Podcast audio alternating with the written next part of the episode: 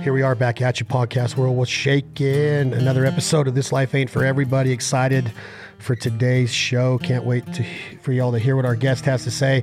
Thank you all so much for the subscriptions and downloads and for supporting the partners and sponsors that support us. This episode, like all others, is brought to you by our friends in Lynchburg, Tennessee, the one and only, the most American iconic brand of all time, Jack Daniels Sour Mash Whiskey. Always remember to enjoy it responsibly. Never allow underage drinking. But like I've said so many times, I don't know how many good times, high times, sad times, big times Jack Daniels has helped us with, whether it's a campfire at hunting camp, a concert, a festival a county fair. It doesn't matter where you're at. Just remember to enjoy it responsibly and think Jack Daniels. They support conservation, the outdoors, the American hunter, the American sportsman, and that's why we believe in them. Not to mention, it's the best whiskey ever made. So remember, Jack Daniels. Thank you guys for supporting them. Our guest today is I don't know if you would like. I got I, I had this podcast. Uh, we'll call you Randy for now. I had this podcast with this wrestler that's on the U.S. Olympic team. His name's David Taylor. Well, his nickname is Magic Man.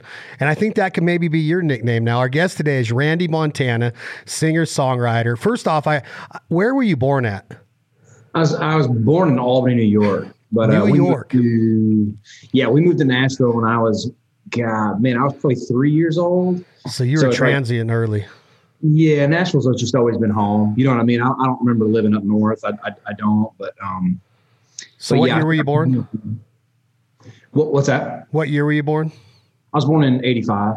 So 85, you're 10 years younger than I, older than I, younger. We'll, we'll just leave it at that. You're 10 years somewhere in there with me. You, you, in 1985, Nashville is nowhere near what it is today. Is this safe to say, Randy? Oh, dude, the, the like the explosion of just the population in general, it, it's insane. I mean, e- like even f- from when I started driving, you know what I mean? Like when I, I just remember driving around because that's when, I mean, you know, you kind of go where you go as a young kid. Um, you know, I remember going to Sounds games downtown and things like that. But it's like, man, when I started driving around, that's when I really started seeing the city. And dude, it's just, it's exploded. You know what I mean? It's, it's wild. Um, so I, give, go ahead. Sorry about that. I was saying, I, I dig it. You know what I mean? I, I like, it's exciting, man. I mean, it's there's a lot going on, you know.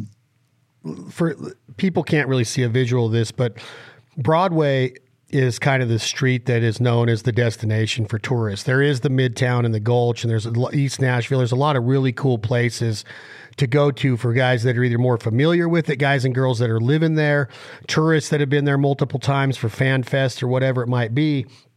Broadway kind of starts, and as you start to go down the slope a little bit, you got Bridgestone on the right, and a little bit across the street, caddy corner to that, is the world famous Tootsie's Lounge. And then as you descend on down there, all the way down towards the river and on Second and stuff, you got everything like every bar that is you know the new ones like kids and luke's and jason's and blake's. And then you got the the whiskey bent. You have the ones that have been there forever like roberts and there's stores along there. What did it look like back when you were 16 when you first started driving? Was it a dirt road pretty much? It seems like it at times dude. It seems like it. We were talking about like we were talking about going out the other night. You know what i mean? Like when we would when I was, uh, you know, when I was close to drinking age and had a picture that looked a lot like me on a, on, a, on an ID, we would go out down, we would go downtown quite a bit because it's like, man, it was rocking down there. Midtown wasn't really Midtown yet. Um, and I mean, yeah, there were some like local bars and things like that, but dude, it was it wasn't the the tourist thing that it is now. I mean, yes, there were, but it was kind of in that that sweet spot where everybody was starting to find out it's like, hey, there's a lot of fun to be had up and down this one street here. And uh, and then from there, it's like, man, it's just bachelorette parties galore. You, you can't. It's, it's crazy. Yeah, it's bizarre every time I talk to people that get to go there and visit, I always ask them if they've had a oh shit or an oh wow or a, a, double take moment. Like you've been in losers and all of a sudden, wait, is that real? No, can't. Oh, that's oh no way. That's really that's really Toby Keith up there singing his song, or or you you know you're downtown and you might see Bobby Ritchie jump up at Tootsie's or like. Do you remember one of do you did you have any of those when you were that age where you're like, oh my god, there's Waylon or there's Willie walking up the road? Did you ever see any of the? Did you ever see Travis Tritt or Chesnutt or any of the the Hat Pack. Did you see Garth when he was first breaking into the town? Man, I didn't. I didn't. I just remember honestly one of the would like, in the one, the memorable one in the Nashville, and this was in the airport, but I remember walking through and uh, Joe Walsh had landed and uh, guitar player in the Eagles, and he was he was walking down. He was he was feeling great, man. He had had some libations on his uh, on his flight, but man, he was walking down, and, and I remember as a young kid because I remember my mom going, "Oh my God, that's Joe Walsh." You know what I mean? But not up in the bars. It's like yes, but man, I grew up around country music. You know what I mean? Like I remember my dad's a songwriter too, and I remember. Um, the first time I remember, the first time I remember thinking my dad was cool was I came home and uh, remember the band Blackhawk. Dude, I just I just had Travis Denning on here, and I said, if you ever come to my duck camp in Arkansas, me and my Joel, me and my boy Joel Wicker will not hunt the next day unless we listen to the entire greatest hits Blackhawk at the night before. We have to listen to every track, even big For guitar, sure, even big guitar. Yeah, dude. Well, the first time I thought my dad was cool was when I came home and uh, Henry Paul and Dave Robbins from Blackhawk were in the basement and they were writing a song, and I was like, Blackhawk's in the house. My dad's cool. You know what I mean? Like wow. it was it was that was kind of my like, oh my God. Like I was I thought that blew me away. Is your dad's name on that album? Did he write Goodbye Says It All or no, this was I think this was kind of after that. Like I think was this was later into the nineties, you know what I mean? But no, that record is so good though. Oh my gosh, they were.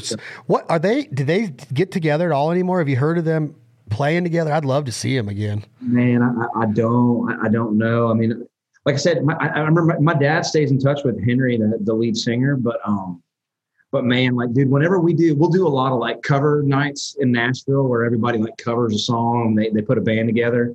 And dude, I always pick a Blackhawk song. Oh, I'd love to hear so it. good, man. They're so good. I remember like 90, I graduated high school in for 1990, 2003, but 1993, Randy. Um, I went to baseball on a D1 college scholarship for baseball to yeah. UNLV in Vegas, and the NFR was down there every year. I remember in '93 or the or December of '94, my sophomore year, Blackhawk opened for Chris Ledoux, and it was like the NFR kickoff deal, and I just stood there. And then the next night, Chris Ledoux was the headliner again, and Little Texas was opening for him. So it was just like crazy, like like you know, when people would listen to Little Texas, it was maybe like it would have been considered bro country back then. It was almost like pop country when I don't know if it would have been considered that or not. But now when I listen to Little Texas, I love them. I freaking even I even love like you know God bless Texas like their big hit. Like but back in the day it was like it was Chris Ledoux or Hank or you listen to you listen to some Bocephus or David Allan Coe, maybe a little Texas music with Jerry Jeff Walker or Robert Earl. And then when those guys came out, I was like, that's a different sounding kind of country. Who was the singer that sang uh, Bop? The bebop or the do you remember the song I'm talking about a big country hit Bebop yeah. the night away, you gotta bop with oh, me, yeah, baby, yeah, all night long. Remember that? It's like that song really made it to radio. Like you gotta bop with me. yeah, dude, I remember that. That was like the stuff that would be playing at the NFR. I can't remember that guy's name, but he played Little Texas, Blackhawk, Shenandoah, Diamond Rio. Like it was just awesome country music, man. Like I don't know if country music's the same, and a lot of the artists and songwriters I talk to now, Randy Montana, I'm always like Brent Cobb always tells me it's going to do what it's going to do. You can't change it. Like, but I don't know if like Travis Tritt and Chesnutt and Tracy Lawrence and those guys would even get on the radio in today's world. I don't know if you think that you're shaking your head like you might agree with me, but if a song like uh, Going Through the Big D or It's a Great Day to Be Alive, which the guy that wrote that is it, uh, what's his name? Come on, help me out. The hippie. Darrell, Darrell, uh, Darrell. It's a great day. Darrell Scott. God, is he awesome. Well, yeah. I don't know if I don't know if Travis Tritt gets 15 number ones on today's country radio. What, what are your thoughts? I, I agree, man. It's like uh, like Brent was saying, it's like it's gonna do what it's gonna do, and it's so interesting. Like why? I mean, there's it's so interesting why certain things take off. Like why a certain sound kind of becomes uh, the trend. You know what I mean? And it's like um, I think of most recent, it's like you think back, it's like of most recent, probably that's it was that Florida Georgia line sound. You know what I mean? That's like, I and a lot of times, I don't know about you, but it's like the first time you hear it, you go, "What the hell is that?" Like it's just like it's so different and it pulls your ear like such a different way it's like man i've never heard anything like that before and then that whole trend is set and so it's like man you hear a lot of those guys like um golly what record were i mean even with the you were talking about the black hawk stuff and even kind of back to we were listening to clint black the other day. You know what i mean? Like he kind of his bunch of his songs came on the other day and we I was down there with Riley Green at his place, and and he had a ton of Clint Black playing it, and we were talking the same thing. It's like, man, these songs are so different, but if you came out with them today, I don't know if it would have done the same thing. It's just like it's kind of all everything's timing. I believe it's, it's all gotta timing. be timing. Yeah, I I love I Clint Black's kind of a cool deal. I, back I used to be a huge Howard Stern fan, and some things have led me not to be as big of a Howard fan lately, but I he has this guy that works for him named John that had a company called Jump the Shark, and Jump the Shark meant like when a TV show like went off the deep end, kind of like uh, that you can't watch it anymore. They they went as far as they could. The Sopranos did it, so you could go onto this website and like Clint Black jumped the shark when he got married and started singing everything that was coming out of his mouth was sappy because killing time. And there's a song that he did that when you talk to. Clint Black listeners, they barely, they very rarely mention a song called "No News," that, like that song right there is the best Clint Black song ever, in my opinion. And yeah. I could listen to it once a day. But um, I think he kind of jumped the shark. Like he even transitioned and changed his sound through his career from being that that hat pack country honky tonk guy to more of a ballad, kind of like a Faith and Tim kind of deal. You know, when he married what's her name. But when when you start talking about what you do for a living now, I want to get back to the beginning because you started as an artist. Are you still an artist? Are you still trying to break as an artist? Are you still, or are you mainly a songwriter now? Just uh, you know, mainly all, all, the songwriter. I mean, I think all writers are artists in their own. Oh, for sure. In their own merit. I mean, if that makes sense, it's because uh, you know you kind of do you do what you do, and you're kind of the only one that does it that way. And so, I think they're all artists, and and I think that's why a lot of writers that a lot of guys that you hear that like get a lot of songs cut now that are kind of behind the scenes and, and the writers a lot of them were artists at one point in time you know what i mean? Like had record deals or were trying to get a record deal.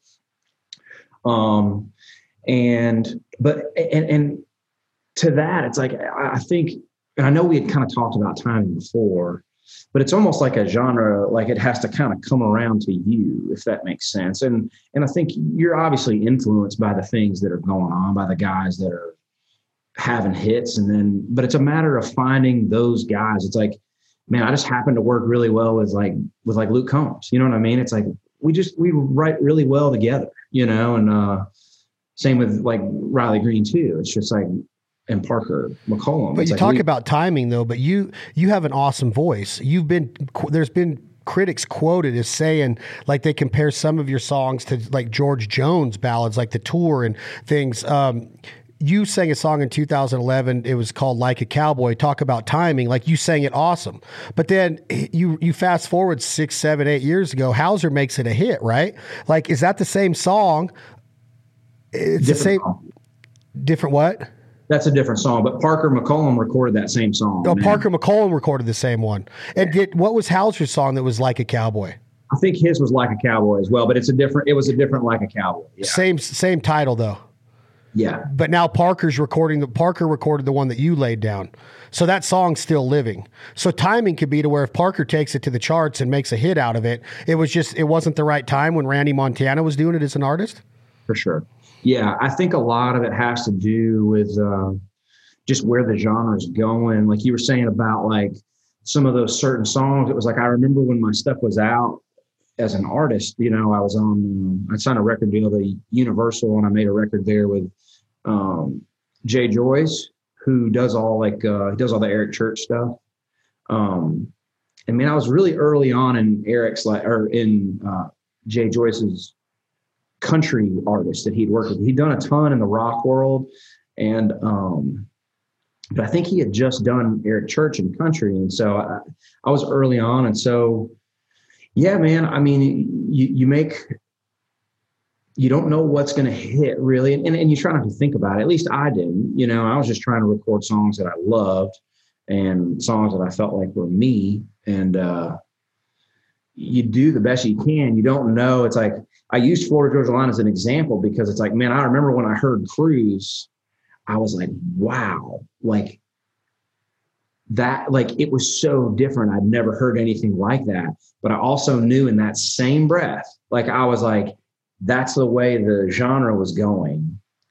I could feel that pull going that way, and I and I wasn't going that way. You know what I mean? Like I had a little bit. I, I was different. I was a little more left to center, and um and their thing was kind of going that way, and and so that's when I knew I was like, man, the genre is not going my. It's not going my direction. Why you and, were too country?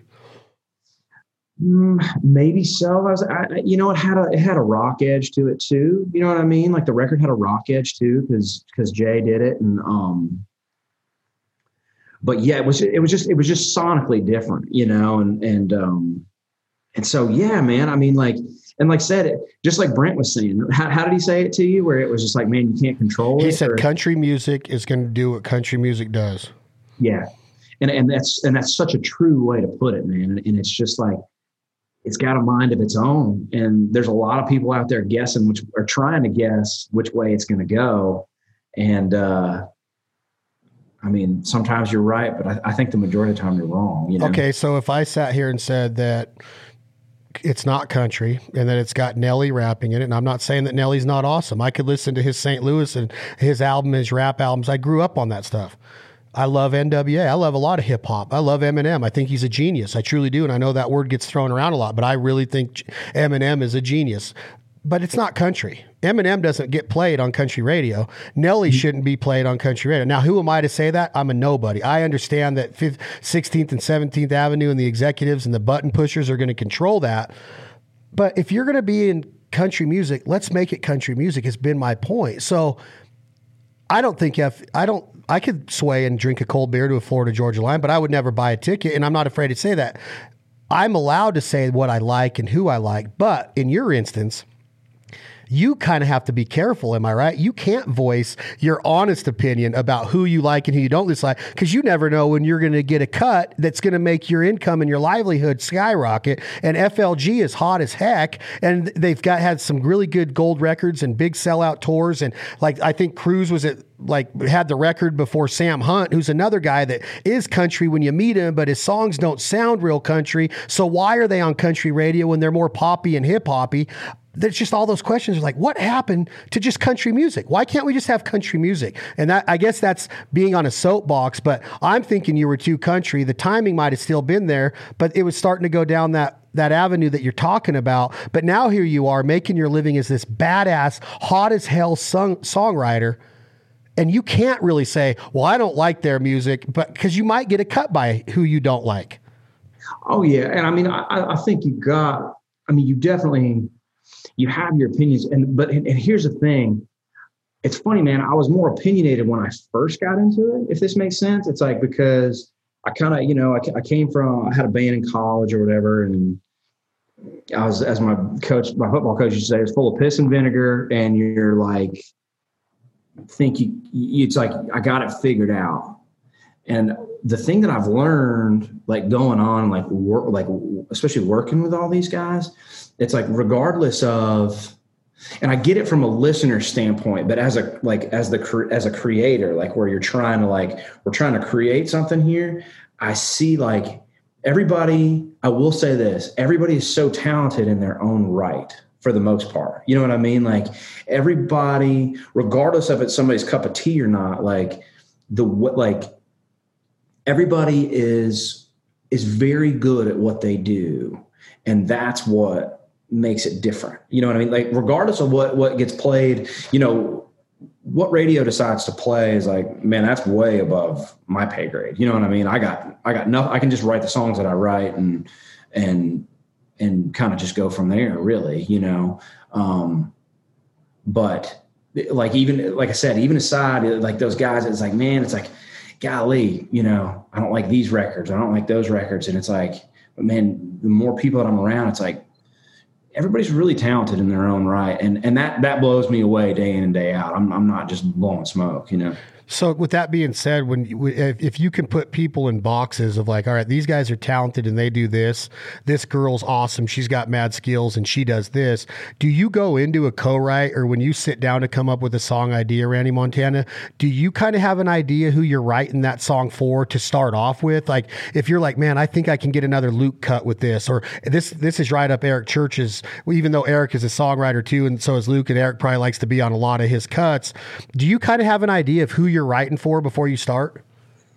Some days, you know what I mean. We'll we'll go in and like, um, a lot of publishers will send out like it's it's like a it's like a cut sheet. It's like who's getting ready to go in and, and record, and we'll go in and um, so you look at the cut sheet and you go, okay, well, so and so is going to be recording in uh, a month and a half or whatever it is. You know what I mean? And and some days you aim for it. Um, me personally, man, I don't have a ton of luck doing that. Um, I it, it, it's more about the song for me. It's like a, a a good idea, a great idea, and then something you really something you really feel. You know what I mean? Something that you know. It's like like people always say, it's like write what you know. It's so and it's really true, man. It's like don't try to write something you don't know about. It's like write what you know.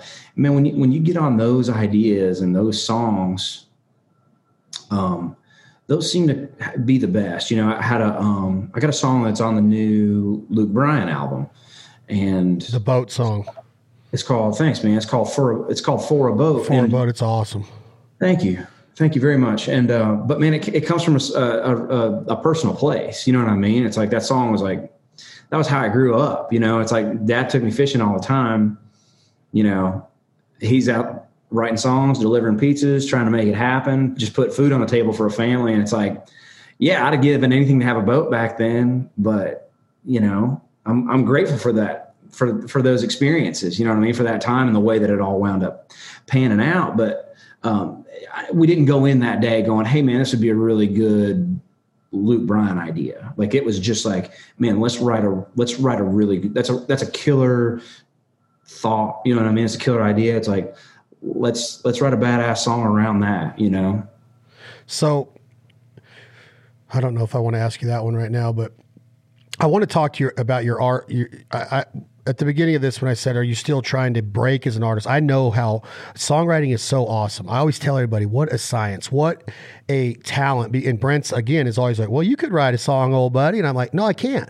I can't take three and a half minutes and get what you just did with keep them on their toes, or what you've done with like." We'll talk about your hits. I don't want to let them all out right now, but you've done it with songs to where you're like man, that's like an anthem now. That's like put your drink, your red solo cup or your cold beer up in the air. And you're like, this thing right here has never broke my heart. And like that thing was being sung around before COVID. That was like the hottest song in America. It's like long neck, ice cold beer never broke. Like that becomes an anthem to where I know you're an artist, but is there a part of Randy Montana that sits at home when you're, when the lights are out and it, it's lonely time that wishes that you were the one being recognized as singing it because very rarely unless you get inducted into the songwriters hall of fame or unless you're in the circle when you walk into a concert or tortuga or any of the big festivals, wherever it might be, I bet you 90% of the people in that crowd raising their drink to that song thinks that Luke Combs came up with it. He wrote it. He sings it. It's his idea. Like, I don't know if they really understand what goes into the songwriting process. Does part of you wish that you were the deliverer of that song in the in the limelight and the spotlight was on you more? Do you ever get that in your psyche? Man, I, will say this: twenty six year old me, definitely. You know what I mean? But man, like I'm I'm happy with the way things have turned out. You know what I mean? I'm, I'm happy with I'm so glad I got that experience of going out and like chasing that dream because that's helped that's helped me be better now as a songwriter, kind of understanding the, the, the live aspect of of a of an artist's show. It's like, hey man, you know, you need a you need a banger that you can play out of the gate. You know what I mean? Like that helps. But it's like man, no, I'm not. And and and I'm and I, here's the thing: is like I love to play live still. Like I love to play shows. I'm I, am i am I'm thinking about doing a full band thing here soon, just in Nashville, and and it's like it's fun because it's back to the way that I fell in love with doing it in the first place, which was man, I just like to play. Like when I was in college, we put a band together just to go play fraternity parties because it was fun. I didn't really care about making money. You know what I mean? Like I just did it just because I loved playing all night and and drinking beer while we did it. You know what I mean? Like it was just that I, I loved it, you know, and, and if we made a little money, great. But, um, so no, I, I love the spot now. I love being, it's, it's funny, man. We were in, um, we went and saw, so kind of right when beer never broke my heart, I think it had just come out maybe we, uh, me and my wife went and saw him at, um, uh, what's the CMA Fest in in big country music festival here in Nashville where every artist plays and you know it's it's just it's music everywhere and it's a it's a really cool deal. Well at night the big the big time acts play at um, Nissan Stadium which is where the Titans play. And man we went over there and and, and got tickets or whatever. And I went out front and um, we were standing there we were kind of standing in the middle and the and the whole stadium was packed and we're standing there and Luke was on and, and he closed the show with uh, Beer Never Broke My Heart. And I'd never, I'd seen him play it in clubs, but I'd never seen him play it in like an arena or a, or a stadium setting, you know? And, um, and so it was, it was so cool, man. It was like, he goes in that chorus and the whole, the whole stadium was just like, you could hear everybody just screaming the words to it when the chorus came on, you know? And I don't know why I did this. I was standing next to this younger guy um, and this is usually not like me, but I leaned over to him and I said, uh, I said, Hey man, I wrote this song. And, uh, he looked at me and he goes, I did too. And I laughed and turned around and I was like, man, that's exactly how I wanted that to go down. Like it was, it was perfect, man. It, like I, I died laughing, but it was like, that's pretty clever response. I know. No, he's, he's sharp dude. He's, he's a sharp, sharp thinker. Did man. you know him or uh, was he a stranger? No, he's total stranger.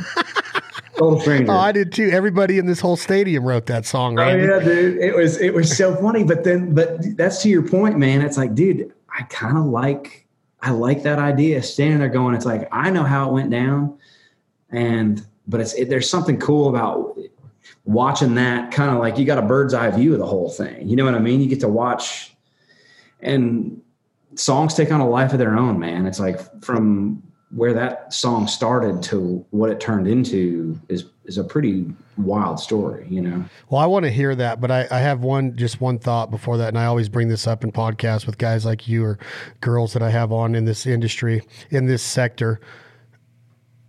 Last time I'll bring this man up.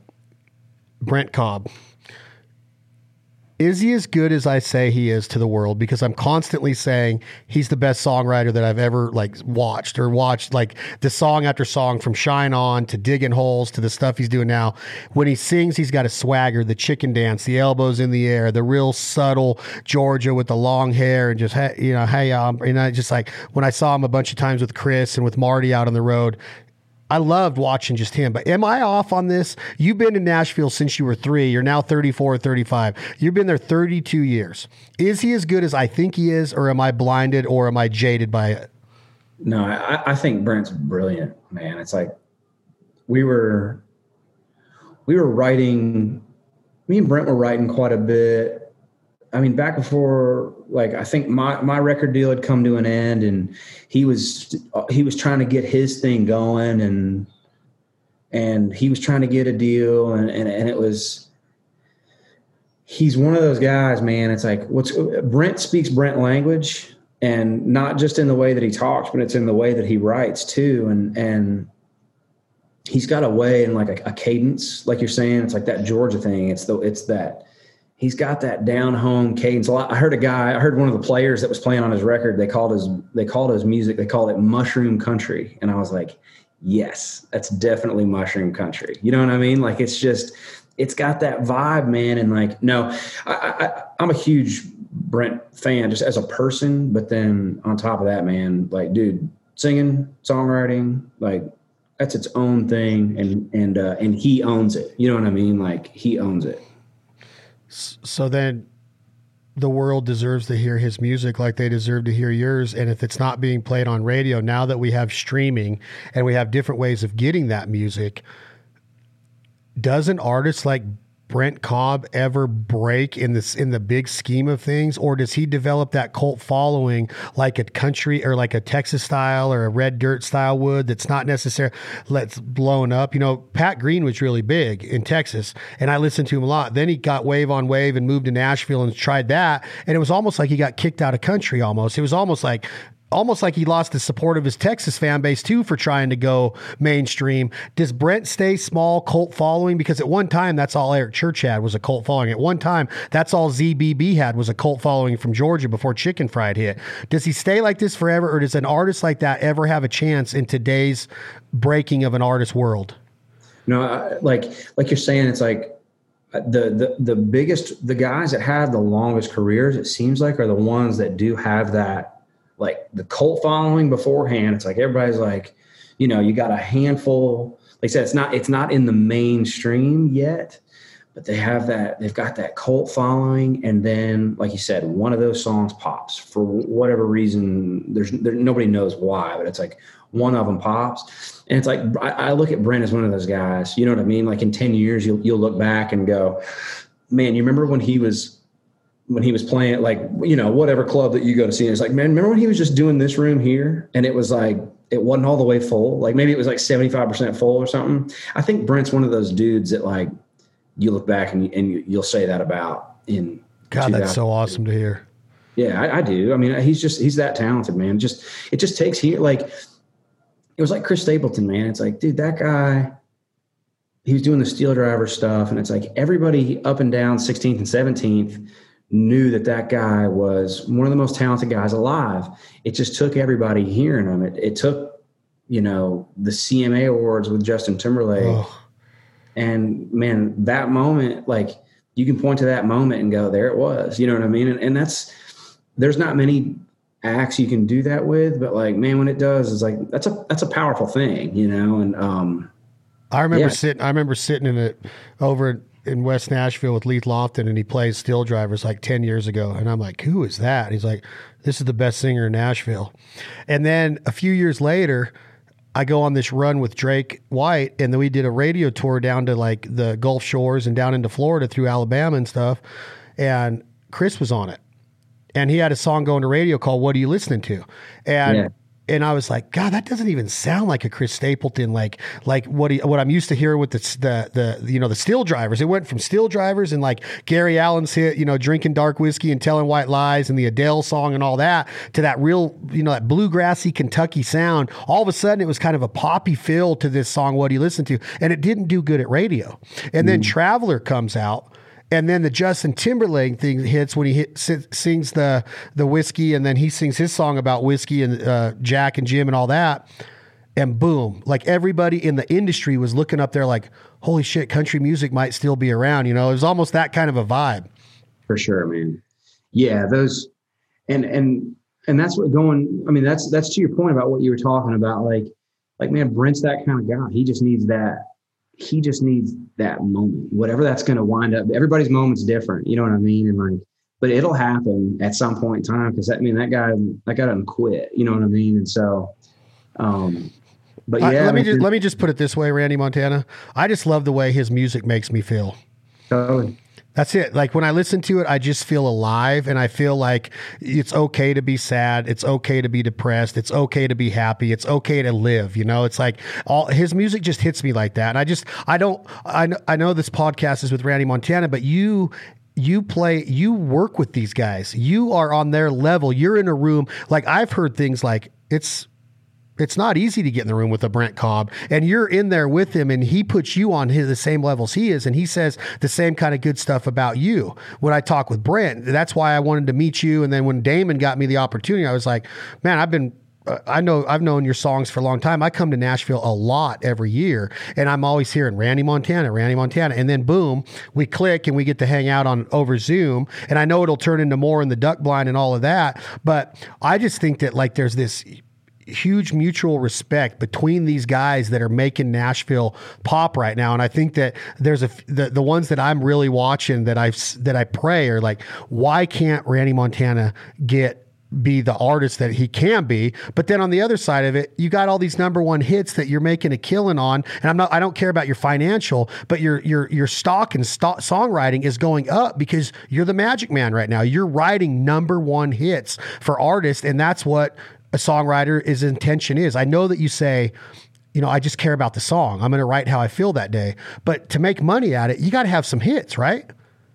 Yeah, I mean, I mean that's that's the name of the that's the name of the game, and, and that's why I say it's like, man, I'm happy that it worked out this way, is because like, dude, it's it's hard to get, you know, it, it's hard to get one or the other going, like the the like being the artist, being the guy on the road, like um, selling out shows and things like that and selling a ton of records. Like it's it's hard to get that going. Like there's a lot of people that come to town to try to do that.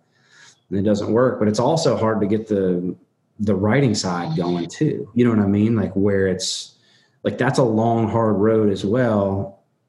And so it's it's kind of like when you get one or the other going, when you get when when one starts going, it's like, man, I couldn't see myself like walking away from from writing like I like I have, man. It's just like it's because honestly, I think that was kind of what I was supposed to do. You know what I mean? And so now it's working and, and people are cutting the songs and, and they're, you know, Lord willing, we'll have more hits and, and, um, but it's good when you get one, one rolling like that. How does it come? How does it start then with, let's, you take a Apollo 13 movie quote. That's a, a huge quote in American history, right? About Houston, we have a problem. This is referring to our space technology, NASA, the space shuttle launches, things of this nature. What is what happens when you you put a redneck word in there like gotta, like you change the word to gotta, right? Houston, we got a problem. And it, it, turns into being about a guy missing a girl right? That's that's in houston and he's in his hotel room alone with a beer whatever it is. How does that idea even come up? Because that quote has been around forever. How all of a sudden do you make it a smash for luke? And it, it, i don't know where it climbed to but it got in the top 10 right? He i don't know if he ever singled that one but that because that was on his first he didn't single it. That was on his i think that was on his first record i believe was that on his first record yeah, no, he he never he never singled that one. But man, it's just like he, he I remember he came in. We were writing that day, and he came in and says, "Hey, I got." He had been in like the story's true. Like he had been in Texas, and he had met he had just met his now wife. They just got married uh, last week or week before. Um, but he had just met Nicole, and he walked in, and um, he had been in Texas. He'd been in Houston, and uh, he's like, man, I got this crazy idea for a song. Because even when he said, he says, what if the title was Houston, we got a problem? And we started, we kind of laughed about it. You know what I mean? Like it was kind of like, and then we, we got to thinking about it and it was like, oh man, like what if we got a problem with the city of Houston, but the only reason that we got a problem with Houston is because the, the girl you're missing isn't there. You know what I mean? Like it's got, it's got everything you'd want other than the, the, she's the only thing missing. Man, if she was here, it'd be perfect, you know. And so, man, I don't know, and and that just comes from the from writing songs, dude. Honestly, it's like the, the, he he had the idea, and then but it's like how you get there is is obviously the the hard part. You know what I mean? Like it's getting back to that that, that's I, I love that's that song. That that whole concept you just said is kind of difficult to me because you're you're you're kind of reporting back to Houston like, "Hey, we got a problem out here. We need help." But now you're turning it around saying, "Hey, there's an issue with this town right now because my girl ain't here. I want to go to sushi, but she's not here. I want to go fishing in Galveston, but she's not here. I want to go have a beer up on the Needle, but she's not." So that's kind of a complicated deal to turn it around and find the wordsmithing that, that that'll take the listener in and out of this and weave in and out of this story of how bad this guy's missing Nicole is sometimes you talk. I talked to Justin Moore a couple weeks ago, and he's like, "Oh yeah, we wrote." We, we just wrote this uh, why we drink in like 30 minutes or whatever. And i'm like what? Like the dude's gonna have a number one hit and it took you and dlm and what uh, the other guy's name 30 minutes or whatever to write a hit. Like i guess some of them come fast. But houston we have a problem. That is, what is that? Is that a is that a, a couple months deal with a complicated song like that no, I mean we, we wrote it that day, but wow. um, we, we finished it in a day. But it was like, yeah, man. I, I, mean, you're exactly right. Some of them, some of them happened super quick. Like beer never broke my heart was really quick, but like, um, yeah, it's funny, man. Some of those, some of the ones that just fall out. It's just like, God, it's like you're like uh, Ron Burgundy sitting there after they got in the uh, in the brawl outside, and they're all sitting there drinking a, a high life, and like, wow, that escalated quickly. You know what I mean? like, like you're kind of sitting there, and it's like, wow, it's I can't believe it's over. But um, but yeah, then there's others. It, like Houston, I remember we we we took a that that took some time. You know what I mean? Like that took a lot of that day to to write that tune, and um, yeah, I, I don't know why some of them just decide to fall out. Like sometimes they do, man. And those are those are my favorite days. Believe me, when it's just kind of like ding, and it's like here we go, and you can't type fast enough. You know. Um, are you on are, Luke's single right now? Are you on the one that's at radio right now? Because he mm-hmm. had he had six feet apart, and then that went off or something, and now he's got another one, right? Yeah, I think the the single right now it's "Loving on You," right? "Loving on You," yeah. Yeah, no, I didn't write that one. You were on "Better Together" though. Mm-hmm. That was yeah. yours. Yes. So you have three cuts with Luke. I have, yeah, I have three cuts on Luke. Yeah. What what which other artists can you can you tell the audience like give me a rundown of who you have cuts with who you've where your success has been like where where this songwriting career is right now yeah um, i mean going way back i think on my first like really big cut i had, I had a, a song on a george strait record and then um, which was? uh, it was on the love is everything record and it's a song called uh, when the credits roll. Um, and then man i've had songs recorded by uh, i write a lot with riley green write with luke. Give me a riley green cut. Um, i wrote somewhere in a truck right now. Oh nice. Um, mean, I've had a few on him. Um, Different Round Here is another Riley Green song I wrote. Um, and then um, Hard to Leave is another Riley Green song I wrote. Different um, Round Here is the name of his album. Yeah, that's, that's and, the title. Yeah. And he sang that song on this podcast. And see right. right there, there's a Randy Montana song right there. Riley loves to hunt and fish. Obviously, he's not afraid to show it. But he came on here and, and we were like, man, I was just in my swimming pool listening to different around here. And here I am talking to Randy Montana. You see what I mean about like I'm kind of into it. I'm I'm way more into it than most people. I love it and I respect songwriting. But here I am talking to a guy that puts those words together that I'm singing at my pool parties. That's got to be a badass feeling, man. That's got to be awesome.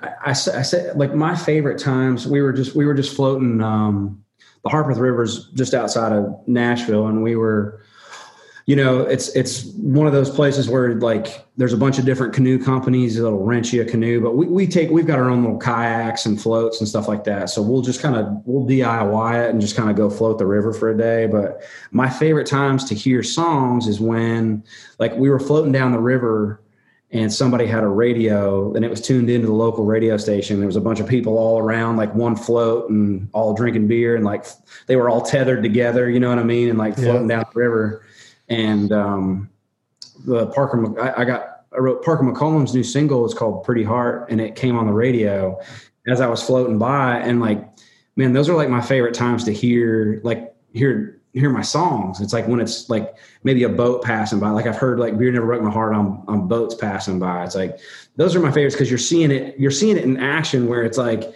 that's why you wanted to do it to begin with. Like you're saying about like sitting there drinking by the pool. It's like I mean, that's why you get into writing songs. It's like, man, I want to write the song that everybody's like drinking to by the pool, or, or they got blaring as somebody's wakeboarding back behind the boat, or whatever it is, man. Windows down in your truck, like riding down the road. It's like those are the times when I think it's the coolest, you know. Yeah, you think it like compare it to the movie industry. I wonder if like the people that are behind the scenes, right, that are passing by in the boat or they're tethered off on their rafts when they're on the river. I wonder if they see somebody wearing a Star Wars shirt and they're like, that's badass. I was part of that movie. They got to be, right? That's like a piece of them. For sure for sure. But George man. George Lucas is probably like, yeah, that's that's that's my deal, right? And then Han Solo and, and Harrison Ford and the guys that played Luke Skywalker, and they're like, yeah, that's you know, you probably recognize me because I was in the movie, right? Because I was the face of it. But then you got guys like R two D two and C three PO and Yoda that that people would recognize no matter what, and they're just like, I don't know, it's just like a cool concept of like who has a piece of it in songwriting like I got to do this right now. I'm not. I, I, haven't heard the song, so bear with me. Hold on, Randy Montana. This is Randy Montana's song. The King of Country Music sang this. and this is probably the best voice of all time in country music besides Jamey Johnson. My opinion again, Randy. Sorry for all my opinions. I just love Jamey Johnson,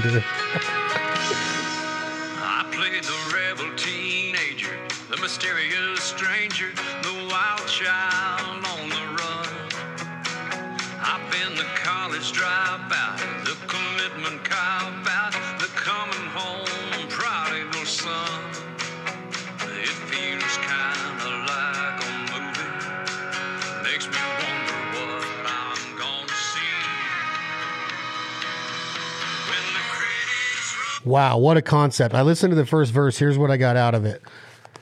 I've been the college dropout, the commitment cop out, meaning school wasn't for me. Relationships I failed out because commitment scares the hell out of me. And now I'm wondering like when somebody's speaking at my funeral or somebody's at an open casket wake and the credits are rolling on my life, what the hell is Randy Montana or whoever's listening to this song, me right now, like, wonder what's going to be said about me. I wonder what people are going to think about me. Did I leave a legacy? Did I leave my mark on anything? Am I close? Yeah, man, you're there.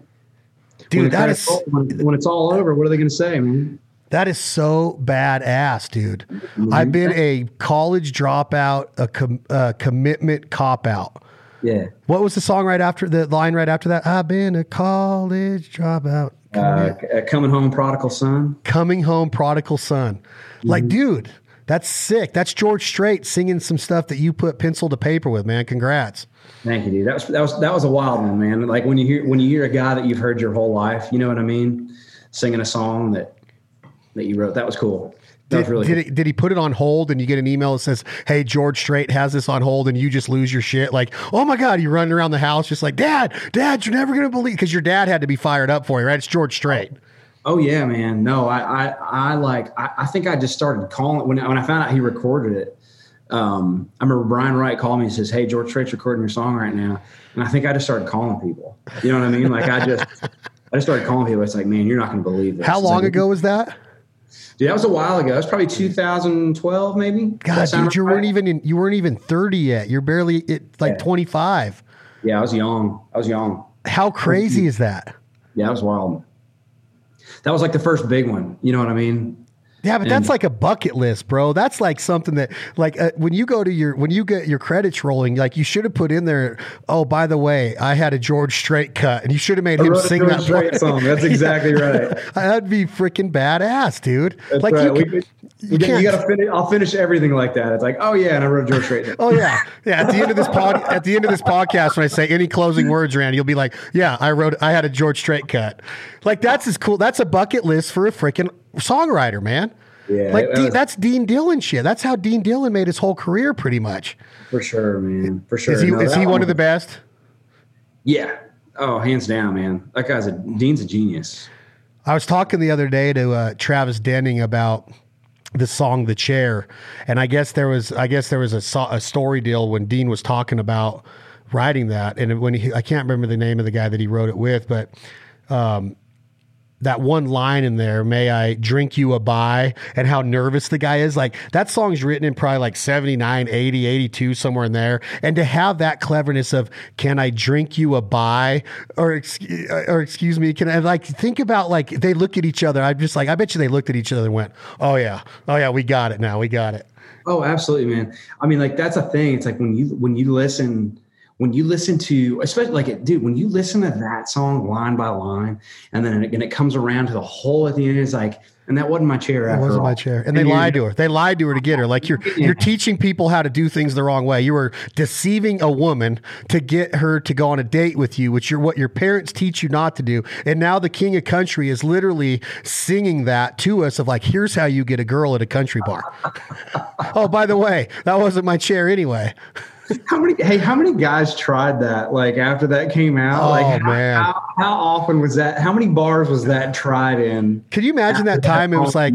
Yeah, it was like that song's hitting, the urban cowboys coming out. So now you got all these cowboys trying to dance like John Travolta, and you got you got him playing games like with, with t- telling a girl that that's my chair. Like I, I I would sometimes you know Leith Lofton and Drake Wright, Drake White had a song called 50 Years Too Late. I don't know if you've heard, but man, what a song, right?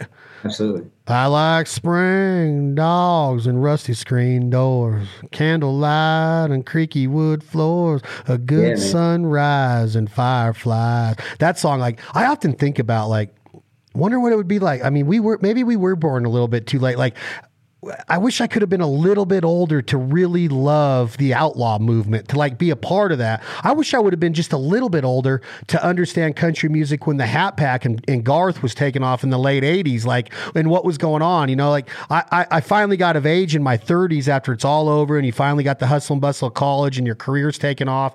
But up until then, you're just listening to music because it's music and it's beer drinking, right? Then when you get a little bit of grounded and you're rooted a little bit, you can slow down and pump the brakes and go, man, I wish I'd have been. You know, my first concert was was uh, Twisted Sister opened for Iron Maiden when I was 11 in 1987 or 86 or something, 10 years old. And I just, what if I was a little bit more mature when Dee Snider was really doing his things and Ronnie James Dio was at the top of his game, you know, and when like Holy Diver was coming on in the last in line and Ozzy was doing his thing. And I was just this young little 10 year old. I didn't have an idea what music was. It just sounded cool to hear Brian Johnson go, back in black. I hit the, and when the Black album came out, I was like, holy shit, ACDC. And then in 86, when, when, when Appetite for Destruction came out, I was, I was still too young to understand music, but I was like, oh my God, listen to this Welcome to the Jungle. And now as I'm in my 40s, I would literally do anything to see Guns N' Roses live. I think they're the best band of all time. Again, opinionated, Randy. I'm sorry, but they are. And they're just badass. And their lyrics and their songwriting and their stage presence, everything they did was just freaking genius to me. But I just wish I'd have been a little bit older to understand what I was really feeling. Like, what if I would have been 25 years old on the Sunset Strip watching Vince Neil and Motley Crue tear it up on a Friday night and then Axl and Slash and Izzy on a Saturday night? I'd have been like, man, but I was too young. I could have never got in. I missed that part. and and and to to make you feel better i think even if you had been of age and that was exact like you were you were there let's say you were there and that was it i don't know if you would have known what you were witnessing at the time you know what i mean like Yeah. i don't know if you would have been like Great point. I don't know if you would have been like wow I'm, I, I don't i don't think you would have stood there and said i'm witnessing history right now you know what i History. mean Like, History. Yeah. Could you imagine in 1992, bro? I love what you're saying. Could you imagine like 91, 92 when GNR kind of had the layoff between Appetite and then there was like, are they going to come out with another record? And then all of a sudden they're like, oh, there's ramblings. And then all of a sudden it was like, Schwarzenegger has T2 coming out. And then they're like, there's a rumor that Guns N' Roses has the title track on it. And then there then there was these rumors of like, oh, they're filming a video in New York at the Roxy and the Ritz. And freaking lo and behold, You Could Be Mine comes out. Schwarzenegger's in the video. He's carrying Axl on his shoulders after he's trying to kill him and stuff. And could you imagine being in that bar the night they said we are going to film this for a GNR video? Could you imagine being a 21 year old kid in New York City, being in that thing and looking back on it like I was there that night, or I was at the I was at the Troubadour in L.A. that night when they were ripping it up on Sunset? but you're right, you would have never known what you had, man. Yeah. Yeah. I, I look at like, you talk about like those, like I look at like this, the late 60s and, and into the 70s, like that time period. I go late 60s all the way through the 70s. Like that time period of music, I think is just like so golden. Like there's so much, so much went on that shaped the whole the whole trajectory of like what we're doing today you know what i mean and so just obviously with the beatles and stuff like that but then like you like you get into those those rock records like in those rock acts like man i'm a huge tom petty and the heartbreakers fan. It's like man i'd have given anything you talking about those guys like dude, i'd have given anything to see those guys back when they were long-haired hippies running around gainesville you know just kind of doing their own thing and and and or or right when they went packed up and went to LA to try to make it happen. You know what I mean? But as as a whole, as a time period, it's like, man, I look at those those acts in the 70s and you know the Eagles and stuff like that, that California country thing, whatever you want to call it, but it's like, dude, that shaped so much of what went on. And uh I, if I could pick one era to have like been in the thick of it, like you're saying, it's like been there for, it probably would have been kind of all through there. Yeah, I can't argue, man. You got you got Queen doing their thing, Zeppelin's getting hot, ACDC's forming, D all the bands that, you know, were like the kind of made it big in the early 80s before the hair metal started and the hair Right. band started with Poison and Cinderella, which I love Cinderella. What's his first name? He lives in Nashville now. Uh, Don, is it the lead singer Cinderella? He's a uh, he does vocal lessons in Nashville now. Oh no way. Yeah. No, I don't. I don't know. I don't know. Come on, dude. What was his name? Dude, that was the mo- most underrated voice in rock, I thought. I mean, obviously Axl was amazing, but that guy, what is his name? I know Tommy Tutone's a teacher that he he was teaching in Williamson County for a long time. The eight six seven five three zero nine guy. Really? I used to call that number all the time. Eight six seven five three zero. I got to tell you this guy's name. Here it is. Uh, Tom Kiefer.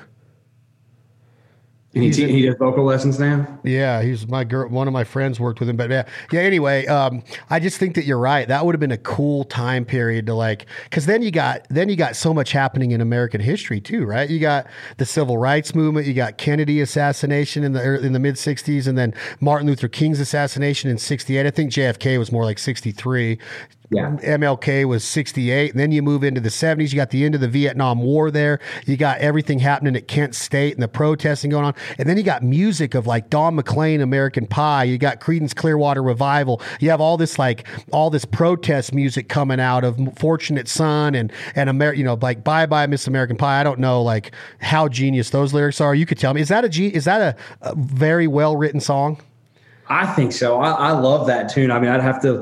uh, It's it's. I love how it's one of those, um, and I'm sure there's all kind of hidden meanings and all that stuff. But I, like, I'm not old enough to like really get it. Whatever he was. I don't get any of it. Who sure wrote about somebody. You know what I mean? Like some politician or something like that. I don't know, but I love the song. I mean, I think it's genius. Who wrote the book of love? I, the, the way it goes, like you, the boxing match. Did you watch the last heavyweight title when the Tyson Fury he oh, knocked Oh, yeah. out, and then he Great sang that, and then he and then he sings it at the end. He sang American Pie like every verse, or at least three verses of it. Dude, what was his entrance? Tyson Fury's entrance into that fight was like I, that was the longest entrance I've ever seen. He had those girls like carrying him. and you're sitting there and you're watching it, and it's like, how much more longer before he gets to the ring? It's like this is taking forever. Well, after the after the Bronze Bomber, after Wilder got beat, he blamed it on his his. 44 pound mask that he wore all the way to the walk in, and he couldn't even walk. He couldn't breathe in it. Could you imagine, like, if he knew COVID was getting ready to happen a couple short months, a short couple months later? He's like, I probably would have never put a mask on, knowing I have to wear one every day now. But he, He's gotta blamed, wear it for the rest, right? yeah, he blamed it on that mask. That's He blamed it so- on it. That was a great fight, dude. Definitely did not go the way that I thought it was going to go. Do you think Tyson's going to fight Roy Jones Jr. for real? I don't know, man. I saw. Did you, did you see that picture of him of recent, dude? He's like ripped up. I've been watching all of his training videos. He looks amazing on a heavy bag and a speed bag. Up. He's sparring right now, but uh, God, I just hope he doesn't. Dude, he's 54 years old. Oh yeah. Oh I know. I'm not saying that's old, but that's not boxing age.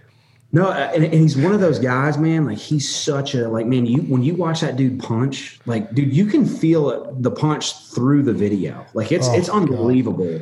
Like how how hard that guy can hit. Another guy's like, remember like Herschel Walker went and did that MMA fight. Like I think he was kind of into his fifties, and I put those guys like on that same like athlete level where it's just like some people are just born to do whatever it is. Like Mike Tyson was just meant to throw that freaking right hook. Oh, you know what. I mean? Or, or it's just like, man. He, I mean, he's he's an animal. One He's thing I like about social media is that you have these guys that and girls all over the world that form these. I guess for better for better lack of terms is uh for a lack of better term I mean is like a fan page. So they'll call their page Guns N' Roses Brazil, and then every day they post two or three like live videos that you would have you would have seen like in 1992 when they did their live concert from Paris. Well, they get like little clips of those shows, and I'm just I'm just into him, man. I'm like, oh man. So I'm thankful that there's these people doing the research for me, finding the clips. All I gotta do is follow their page. It's on my feed, and those are really the only pages I follow. And the other ones are the Mike Tyson fans that every day I wake up, Randy Montana, I have to watch a Mike Tyson fight and a knockout. Uh, this his fights from like 85 to 90 before he went to prison and he got beat by Buster Douglas. He was knocking grown men out cold. Like they were scared shitless to even let the bell ring. Oh, it's it's it's unbelievable, man. There's a there's a couple co- like knockout compilations on YouTube, and like, dude, his his punches are so quick. Like a lot of them, you have to go and watch again. Like they have to go into slow motion before you can ever see what was because all of a sudden the guy's just like falling down. You're like, I didn't even see I him. see it. I know it's You know what I crazy. mean? Yeah, It was it was that right it was that right cross liver punch, whoom, and then as soon as the guy would kneel over because he was broke a rib, that uppercut would come in and the guy's head was just off his shoulders. It was un- unreal. But you're right. There's some knockouts where he literally just grazes one of those big dudes top of their head, and they're and they fall down and they're out cold because he just caught him perfect on the temple or whatever. For sure, man. It's it's wild. I, I was and and this is not him fighting, but I was watching. Uh, I watched The Hangover the other night, and I forgot that he was in it. And remember, he does the they, they had stolen his tiger, and they were in the hotel room, and he's Punches doing the Ed drum. Helms. He's doing the drum fill. To, I can feel it get- coming in the air tonight. Yeah. that Phil Collins tone, and then he and then he knocks out. Uh, he knocks Helms. out what's his name at the end. Ed Helms, like lays him I out. so hard. But yeah, man, dude, these videos of him, like you said, getting back in shape and stuff like that. It was funny, man. I listened to him on Joe Rogan, and it was a great podcast. It's a great podcast. But he was kind of saying, like, even during that, he was just like, man, I got I no- hated that me. I got no I got no interest in going back and doing that. Well, he said he hated that part of his life. He hated that person he was when he would fight, and I'm like, Right, well, that right. person made you 330 million. I think the person you really hate is your management, Don King, the people that got you locked up. Like, what a career! Could you imagine like being 19? Keep keep this in mind. Could you imagine being 19? I guess it's kind of like the Justin Bieber effect. I mean, I guess he was huge then. Michael Jackson, but 19 years old, you have to knock out grown ass 35 year olds. And he was the undisputed, unified heavyweight champion of the world at 19. By the time he was 22 or 23, he was worth $300 million. And then just lost it all in bad management, Cus D'Amato dying, Don King screwing him, the the the rape, the allegations, the imprisonment, the loss to Buster Douglas. Like the guy went through, he was buying tigers and Bentleys like they were packages of Skittles. Like, hey, go out and get me a couple p- tigers, not a couple Snickers bars, a couple white tigers, and bring them back to my palace here. The guy was bo- he was shadow boxing with freaking tigers, dude. He grew up in Catskill, New York, kind of where you're from, like literally in the hood, and now all of a sudden at 19, not 25, 19, a couple months out of high school, he is the undisputed heavyweight champion of the world. Imagine like you can't live a normal life. You just it's you're not going to tell me you ever could. Yeah. My it's funny, man, it's because so he grew up not far from like you were saying, it's like my dad said this the other day. He goes, Man, I remember because they would always report on him because he was a, he was a, he was considered a local kid up there in Albany. And so dad was like, Man, I remember hearing about Mike Tyson even as like a even going back when he was like 16 and 17 because he was crushing in all the junior league stuff. You know what I mean? Obviously nobody could touch him. So by the time he got eh, dad says i remember thinking man because he was so he was already so famous you know what i mean even at 19 my dad was like man i remember because we were we always heard stuff about him because he was local he says i remember thinking like man i hope somebody good gets their hands on that guy because the sky's the limit like you said i mean he's he's world famous 19 years old 330 million dollars whatever he was worth and it was like golly, I mean, shit can go awry pretty quick when uh, when you're that old and you got that much money to mess with. You know what I mean? Yeah, people are going to take advantage of you.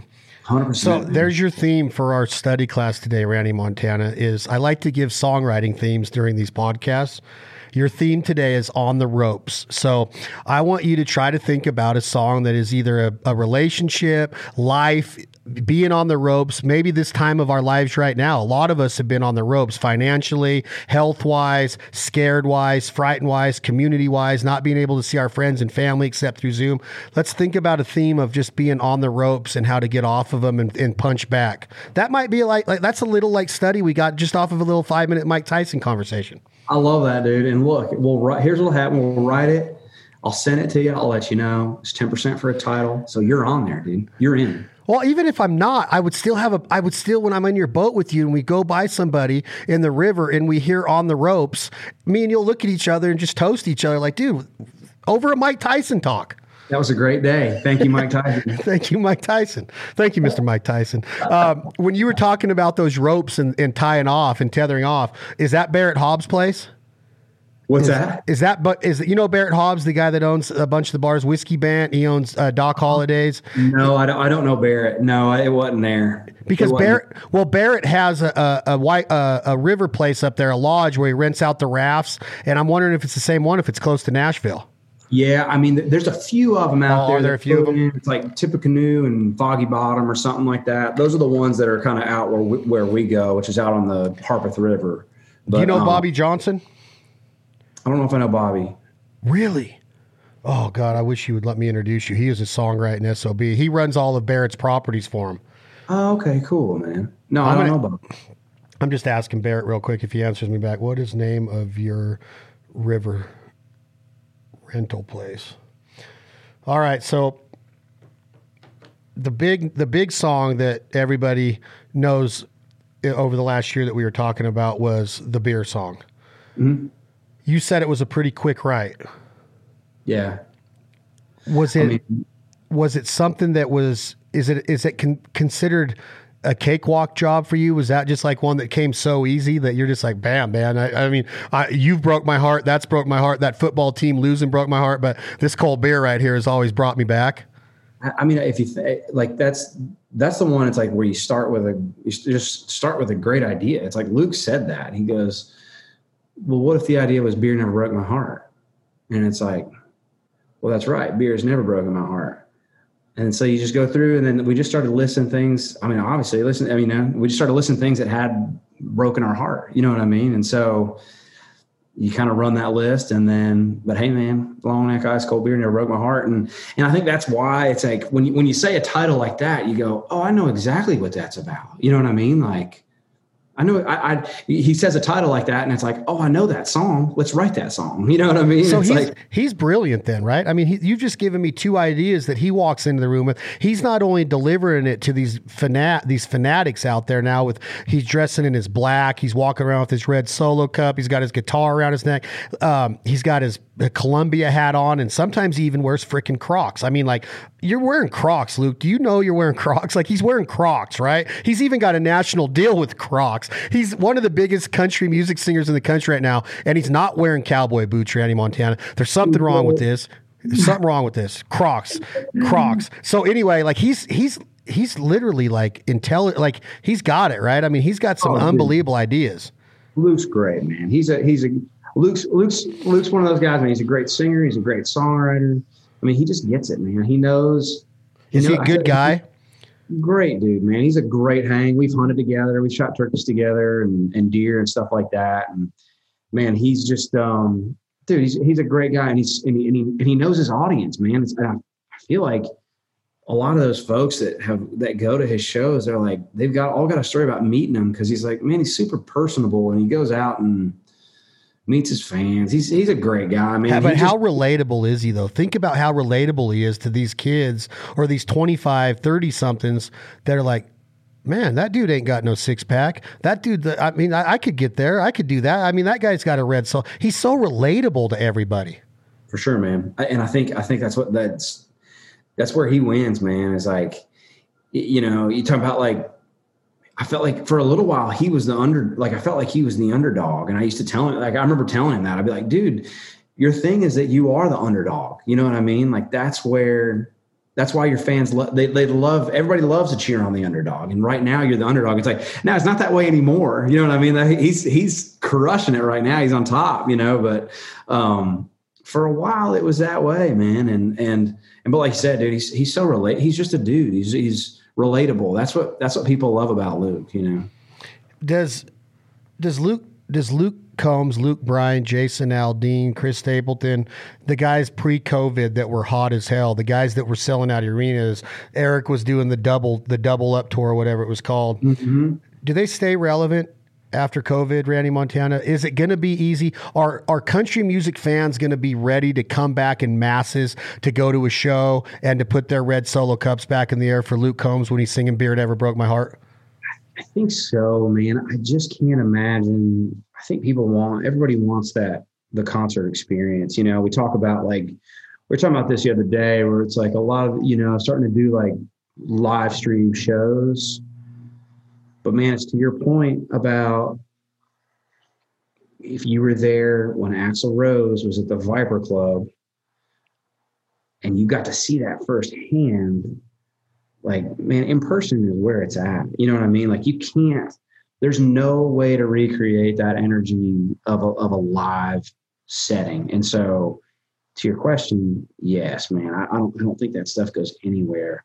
And in fact, I think it's one of those things, just like we're starting to see with college football. It's like, man, if, if my college football goes away this year, next year, I'm not going to miss a game. I'm going to watch every late night Pac 12 game. Uh, you know what I mean? Like, it's just like.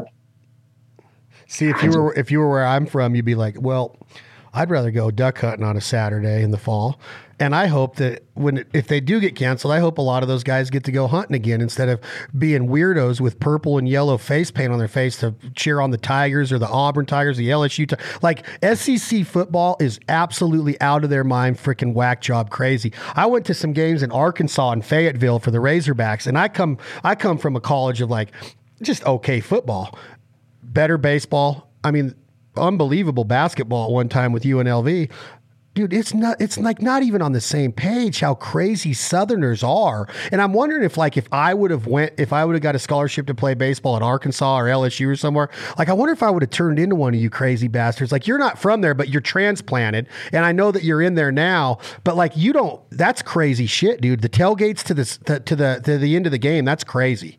It's I, I will say this, man. It's like for anyone, like please, like come after COVID's over, come down for a Saturday in the South. Like it is, and and and it, like, dude, I'm a huge Tennessee fan. I grew up in the state of Tennessee.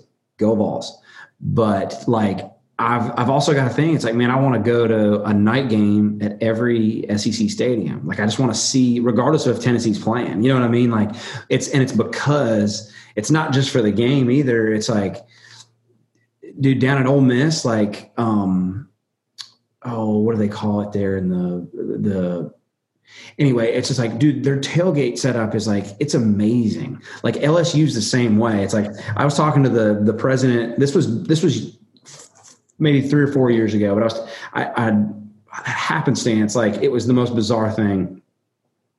I was standing outside of Eric Church's bus, and the president of LSU walked up and was like, "Hey, I'd like to meet Eric Church." And at first I was kind of like, yeah, sure, man. I think a lot of people would, you know what I mean? It's like, but I'm not going to be the guy to knock on the bus door, you know what I mean? But, uh, anyway, he, he's like, it wound up, he was the, pre- it's, uh, he was the president of LSU. We were talking, we got, to, I was like, no way. We got to talking about football and all that. And he goes, man, he goes, I had to start closing campus because we'd have, the stadium fits a hundred thousand people. He goes, I got 175,000 people on campus that aren't even students here for a game weekend. He goes, they were showing up on Tuesday for big games.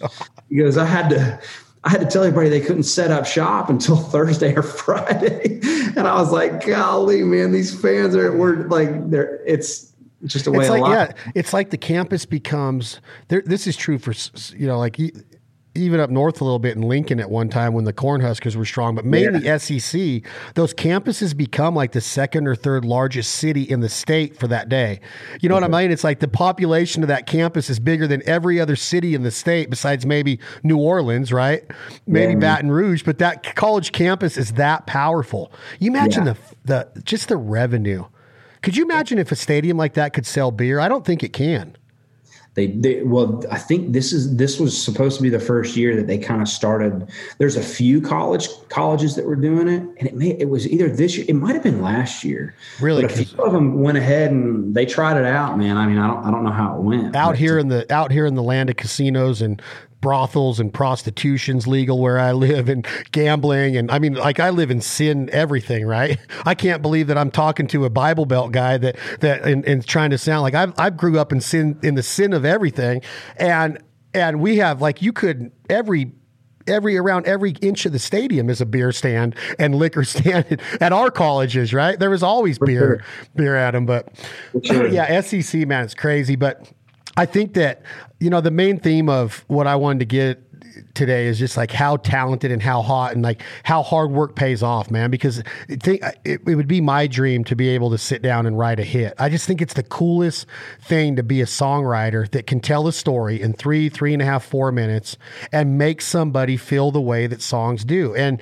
um, there's a lot of good music coming out now that I that that I don't want to sound like. Well, there's a lot of co- you know most country music's not country. There's a lot of good music coming out. I really like a lot of the stuff that's coming out. Thank God for Luke Combs. I think Justin Moore's stuff is amazing. Obviously, Stapleton is Stapleton's a little different because I can't go to a Chris show and stand there and be like rah rah sing along like that. He's dark, man. Like those songs are like you got you just got to sit there, shut up, and know that you're there to listen, and that's it you could hear a pin drop in there, but there's a lot of good music coming out, and you're right in the thick of it, man. You're writing songs for Luke Bryan, who I think has like 35 number ones now. You're working with churches. You're working with Luke Combs. You're working with the, the guys that are giving Americans and people around the world, because country music is probably the biggest form of music now.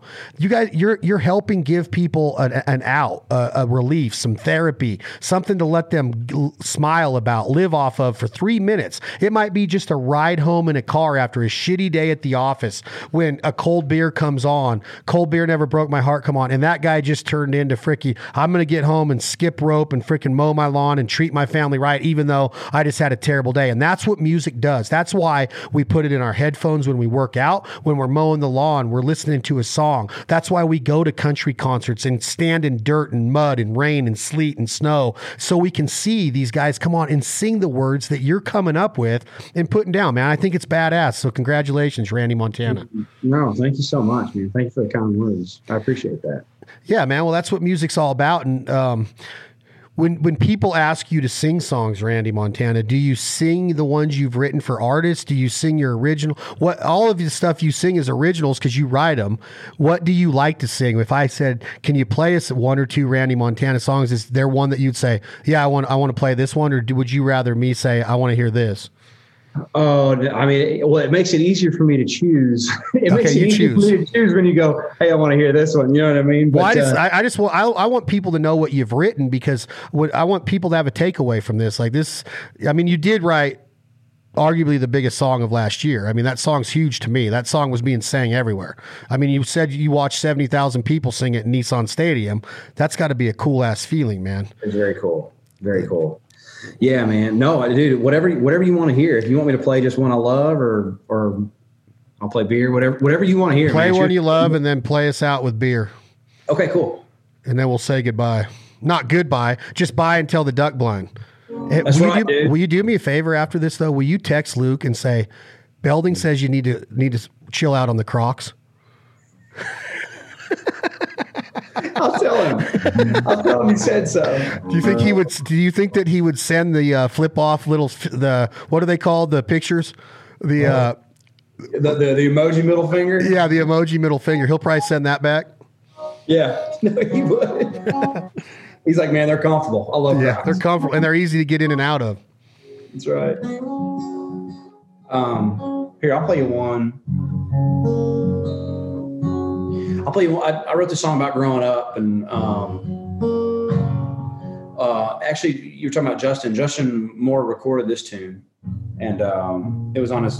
I think it was on his last record that he put out. Um, but yeah, we wrote the song about growing up. So I, I love to do this one just because it's like, like I said, it's kind of, it's close to close to the heart, you know. Yes, sir.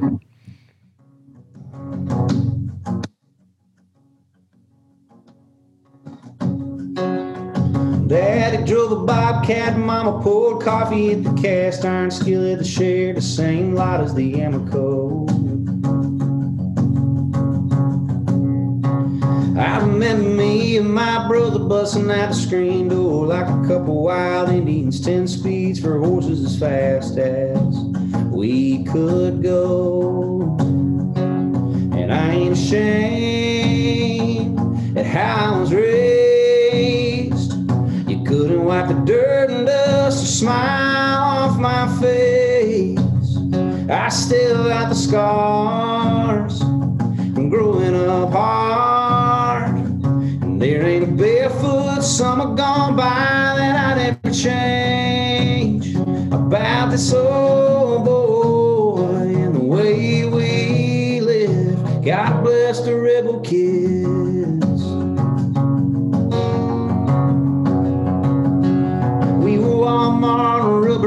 out in the rain, shooting empty coke cans in a water creek with a 10 pump pellet gun.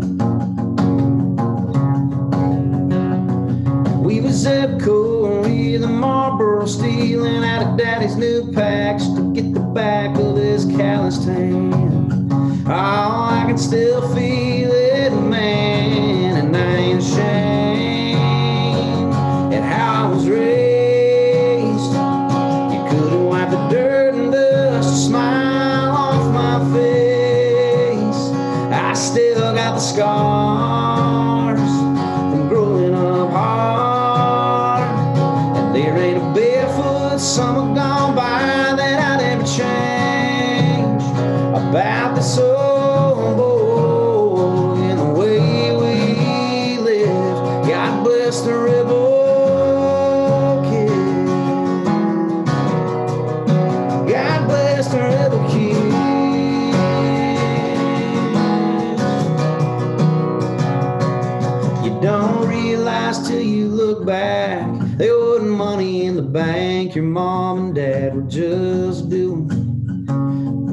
they could.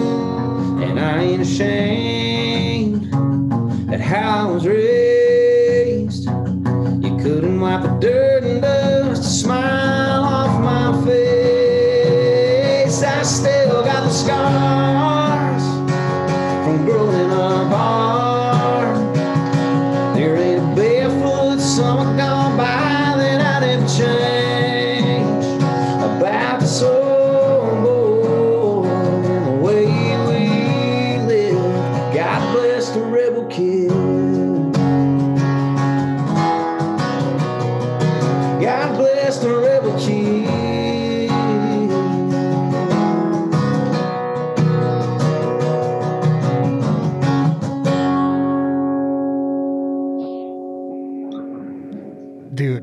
That came off of um kind of don't care right that was in that came Yeah. off kind of care Yeah, so yeah. who's ever hey when you listen to this go get that justin moore album and rebel kids on there by randy montana did you come up with the line of zebco reeling marlboro stealing to get the back of daddy's callous hand yeah, I'm sure we yeah we did, man. Yeah, who'd you write that with me and my buddy Dan. So Zeb, Zeb, Zebco reeling, you got to know your way around a kids fishing pool and the the the how famous and popular Zebco is, and then you got the the the the word callous. So you got a working man dad, you got a, a blue collar dad that's working. His hands are callous from being a plumber, digging ditches, being a carpenter, whatever. He's using his hands to make the money for the family to put food on the table, and he will slap your ass backhanded style if he catches you stealing his cigarettes. That's right, dude. You, you, I, I like that you broke it down that way because then you go, man. You got you guys got a lot in those two lines right there, right? You know what I mean? Like It's uh, awesome. It's a lot awesome. of information, right? That was kind of early in the song, and I was over here taking notes like a school kid, going, "Holy shit!" That's what I'm talking about. Songwriting is that Zebco reeling. Well, I'd be sitting there going, "Well, I was in a John boat and I was throwing a line out and I was fishing," but you say it simple, just like that. Zebco reeling, kind of like in the new Justin Moore cut with "Why We Drink" is where John boat sitting with the line out, and I'm like. That's another way of saying Zebco reeling, but in just a cool ass way, right? so, That's man, badass, dude. You're exactly. See, you could write a song. See, Shit. Yeah, after I hear it, after I hear it done, I'm like, I'm just going to copy that. I'm just going to go, uh, I'm just going to come up with a, a- another fishing brand and put it in there instead of Zebco. right? And that's fine, man. That's that's what we're doing, right? Dude, that is so freaking awesome, man. Hey, but real quick before you do this, Justin Moore's bad to the bone. And here, here's a question for you. Lots of number one hits, nine or 10. This might be his ninth one that's getting ready to hit right now with Why We Drink. He's had an awesome career. Why why isn't somebody like Justin a bigger headliner? What does it take to be what is the difference between a hit maker and then the guy that can go and sell out two 25,000 seat stadiums or whatever two nights in a row like Eric Church is the fan base different or is is there just different segments of this industry that some guys got the touring but there are the hit makers like Justin but I could sit and listen to Justin Moore sing the phone book he's so good I know, man. I, I and I and dude, your guess is as good as mine on that. Like, I don't know, I don't know why some things connect like that, and why others like like because like you said, it's like man, the guys the, the guy's been out since since I mean for years. You know what I mean? And, and like I said, he's had hits and, and multiple hits. And um, yeah, I, I I mean, dude, your guess is as good as mine on that. I have no clue why certain things go boom and are and are just like out of the box, massive, and they're doing arenas in no time, and why some careers are just steady Eddie, just kind of keep, keep on going. You know, but I you're saying that there's still a chance that Justin Moore can be that arena guy, just like there's a chance that ten years from now Brent Cobb is doing the same thing that we're talking about. Absolutely, man. Absolutely, That's man. so I cool. think it's, just, it's it's it's you never know that what that next song is to take those guys. Like remember when I remember Al, I remember Jason Aldean had when he came out with um remember he came out with Big Green Tractor. David Lee Like, Murphy, Yeah, that song was massive. It was just massive. Massive. And that sent that sent Jason into another. I mean, he was already kicking ass, but like, dude, it sent him into another stratosphere. It seemed like to me. How good is David Lee Murphy, Randy Montana? David Lee Murphy? Might be the coolest guy alive. I don't know if you've hung with David Lee Murphy. No, will you introduce? Will you introduce him to me? Will you just ask him if you can introduce him to me? I just want to say hi to the freaking guy. Will you at least ask him, Randy? Yes. I'll, yeah, dude. I, he would I'll- have he would have fun on this podcast. I'm telling you because I, I would be able to rap with him about. I went to his show in Montana last summer and watched him play, and it was like a storyteller deal where he told the story of the song before he did. It was full band, and he just stand up there and went and he played all the hits that he's written. But and I said this on so many podcasts, so please, audience, don't call in or write in and say, stop talking about dust on the bottle. When that song comes on, you just know that you're getting ready to have a fun five minutes, right? Like that is one of the best songs ever written, in my opinion. Am I wrong about that? No, no, no, no. And when that song comes on now, like to this day, like it sounds great Great. On the radio. You know what I mean? It God, just- I love that song. great. Will you at least ask him, hey, I want to just make an introduction if you if you approve? Because I know that he's like a unicorn, but when you see him, you're like, dude, the hair, the flannel, you're just wearing Wranglers with boot. You're just David, you're David Lee Murphy. You're so down to earth and so humble, but you're like he could arguably be go down as the best songwriter of all time. Maybe I don't know. Dean Dillon. There's guys with a lot of hits, but man, David Lee Murphy has written some smashes, dude. He sure has, dude. And like you said, man, like dude, he's just cool, man. He's he's he's he's he's awesome. Are you Like, good enough buddies with him to at least say, "Hey, I got this buddy Chad that does a hell of a podcast. He, he knows music. He's got a lot of passion for it." Oh, would you? yeah. Would, maybe you could just text him and say, "Hey, do you mind an intro?" Or it, maybe he'll say, "Tell the psycho to relax and to go back in his mom's basement." I don't know what he's going to say.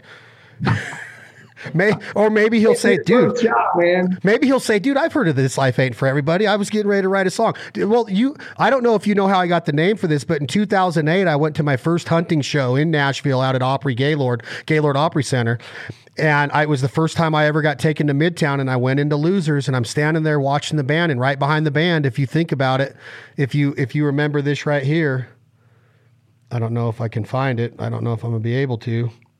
I probably won't. But there's a sign right behind the pit where the band sits. It says, This life ain't for everybody.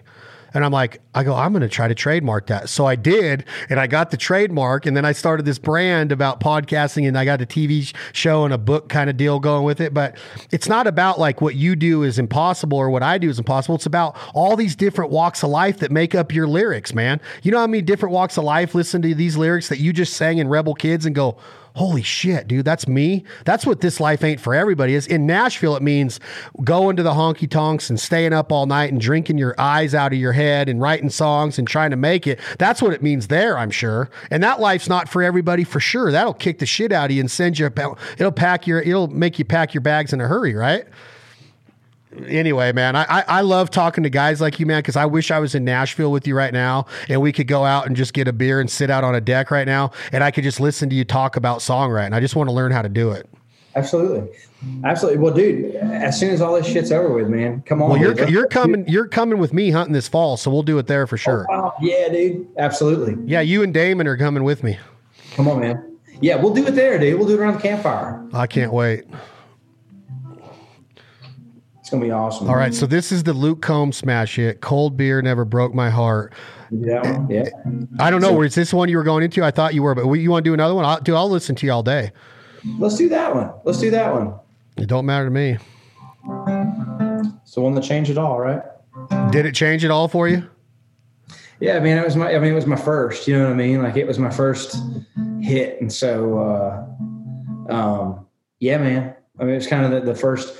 You get the first that first hit song high, man. There's there's really uh, there's nothing like that. You know, I think all those guys remember their first. You know, I think it's a it's never happened before. You know what I mean? Like it's a. It's a is- does it just become a spoke in spoken will that you can't? And I've heard that analogy. You can't stop it. Like now, is it like stressful? Randy, do you got to get the next hit? Do you got to get more records out that are going to beat that one? Do you got to? Is it become stressful and pressure now because you got the first one?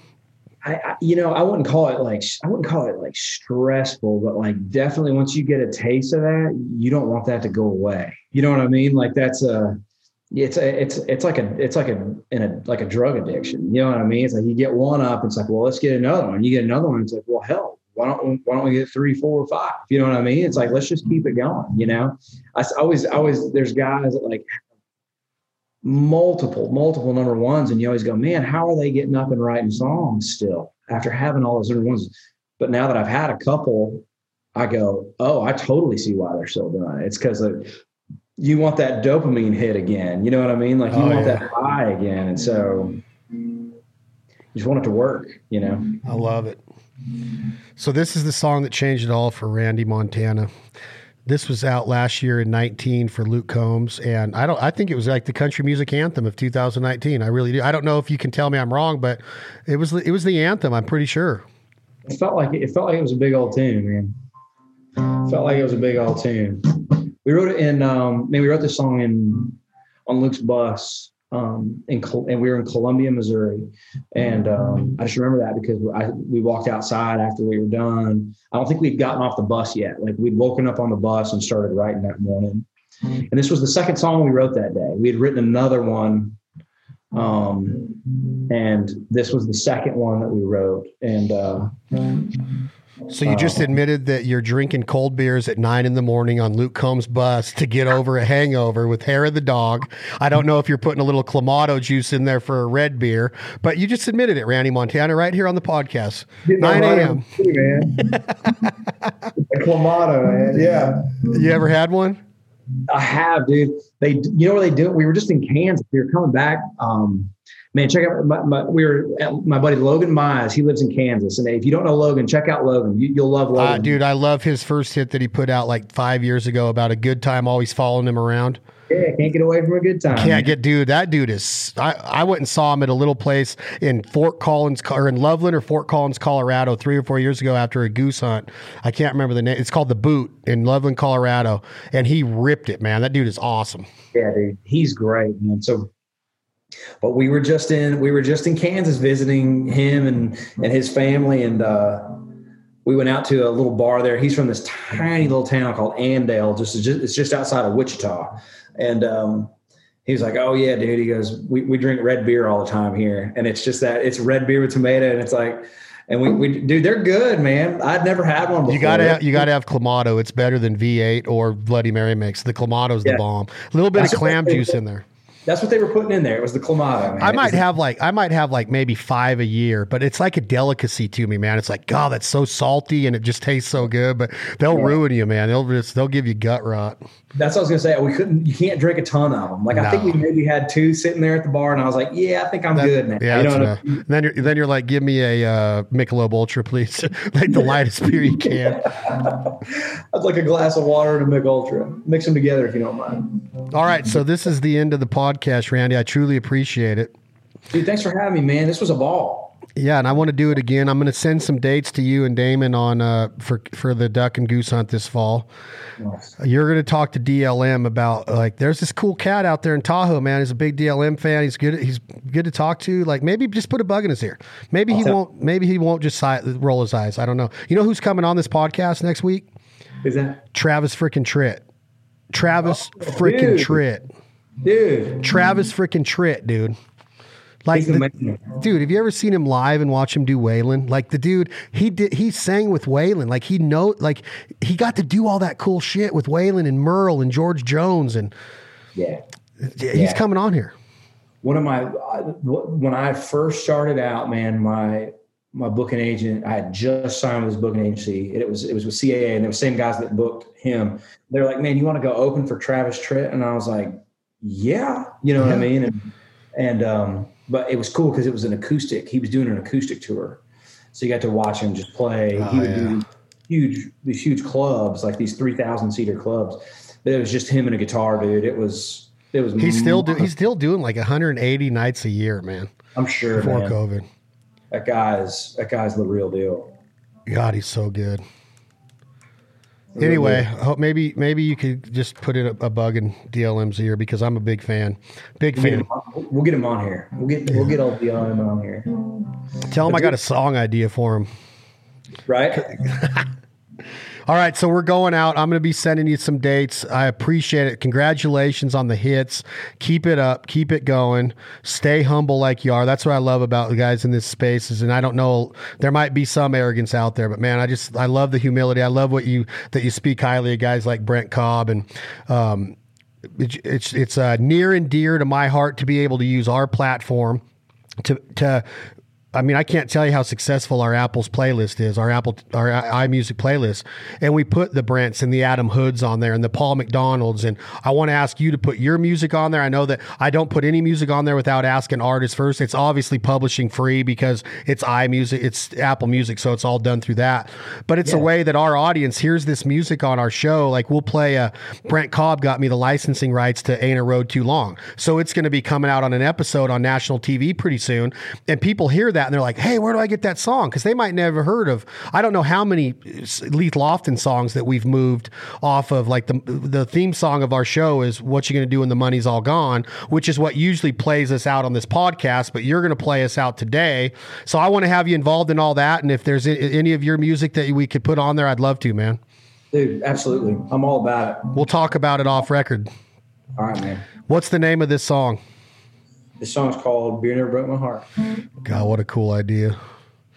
Thank you, Randy Montana. Tom, you're going to hit the button. This is Randy Montana singing the song that he wrote that became a smash hit for Luke Combs. Beer never broke my heart. Thank you for supporting the sponsors and partners that support us. This episode again was brought to you by our friends at Jack Daniels. I, I just stuttered because I literally looked down at my paper and I saw the note that I took on that song Rebel Kids about Zebco reeling, Marlboro stealing to get the back of my daddy's callous hand. That is the coolest way to say you just got an ass whipping for stealing cigarettes. I absolutely love the wordsmithing. This is Randy Montana. Beer never broke my heart. Thank you all for subscribing to the podcast. We'll be back at you with another episode soon. Take it away, Randy.